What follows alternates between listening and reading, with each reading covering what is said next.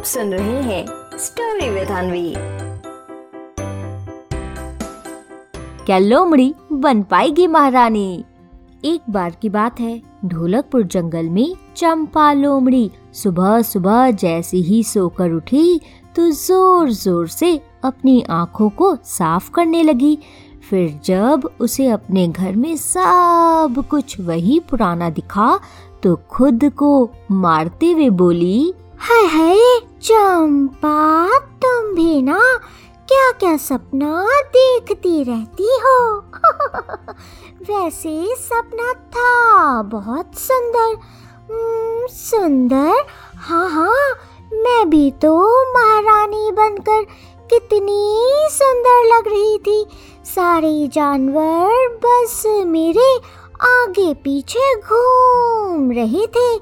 मैं जहाँ जहाँ अपने पैर रख रही थी वहाँ वहाँ चंदू चूहा फूल डालता जा रहा था और मोंटी बंदर ने तो अपने हाथों में कितने सारे फल पकड़ रखे थे।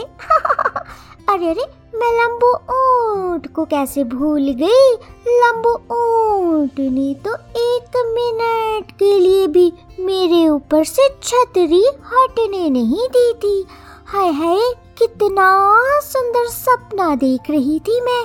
बस ये पता नहीं कहाँ से ब्लैकी कौआ आ गया और काव काव करके मेरी नींद ही खोल दी। हम्म, इस ब्लैकी कौए को तो मैं छोड़ूँगी नहीं।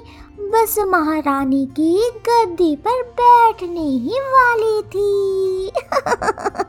और फिर ऐसा बोल कर चंपा लोमड़ी ब्लैकी कौवे को ढूँढने निकलती है कि तभी देखती है कि ब्लैकी कौवा तो उसके घर के ही बाहर सच में बैठा हुआ है और ज़ोर ज़ोर से बस काव काव किए जा रहा है। फिर जैसे ही चंपा लोमड़ी गुस्से में उसके पास जाती है तो ब्लैकी कौआ उससे कहता है, मैं हूँ ब्लैकी, करता हूँ क्या क्या अरे भाई चंपा, कब से कर रहा हूँ?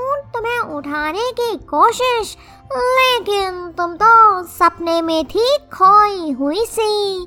लाया हूँ एक मज़ेदार खबर, जिसे सुनकर तुम जाओगी उछल।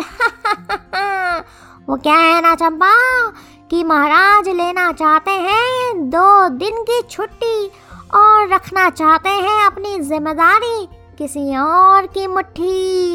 इसीलिए महाराज ने सबसे पहले मुझे भेजा है तुम्हारे घर। अगर तुम्हें बनना है दो दिन की महारानी तो अभी चलो मेरे साथ।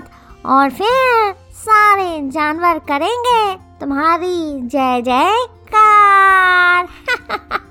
इतना अच्छा बोलता हूँ, ताली नहीं बजाओगी। अब ब्लैकी कौवे की बात सुनकर चंपा लोमड़ी पहले कुछ सोचती है, फिर उससे कहती है, हाय ब्लैकी कौवे, सिर्फ़ दो दिन की महारानी, भाई दो दिन के लिए कौन करे इतनी मेहनत? भाई मुझे नहीं बनना, इससे ज़्यादा तो मैं अपने सपने में महारानी बन जाऊँगी। हम्म जाओ कह दो महाराज को, मैं तो चली फिर से सपना देखने। और हाँ इस बार काव काव आकर मत करने लगना। हम्म, मैं तो अब आराम से सपना देखती हूँ। मेरे सपने में तो सब बोलते हैं चंपा महारानी की जय हो चंपा महारानी की जय हो। और फिर इस तरह से बोल कर चंपा लोमड़ी फिर से सपना देखने चली जाती है और ब्लैकी कौआ अभी भी वहीं बैठकर उसकी बातें सोचता रहता है कि आखिर चंपा लोमड़ी ने बोला क्या? तो बच्चों, क्या सीख मिलती है हमें इस कहानी से? इस कहानी से हमें ये सीख मिलती है कि बच्चों, कुछ बनने के लिए या फिर कुछ अच्छा पाने के लिए हमें सपने तो ज़रूर देखने चाहिए। लेकिन बच्चों उन सपनों को पूरा करने के लिए हमें कभी भी मेहनत करने से नहीं डरना चाहिए। समझे? आप सुन रहे थे स्टोरी विद अनवी अनवी के साथ।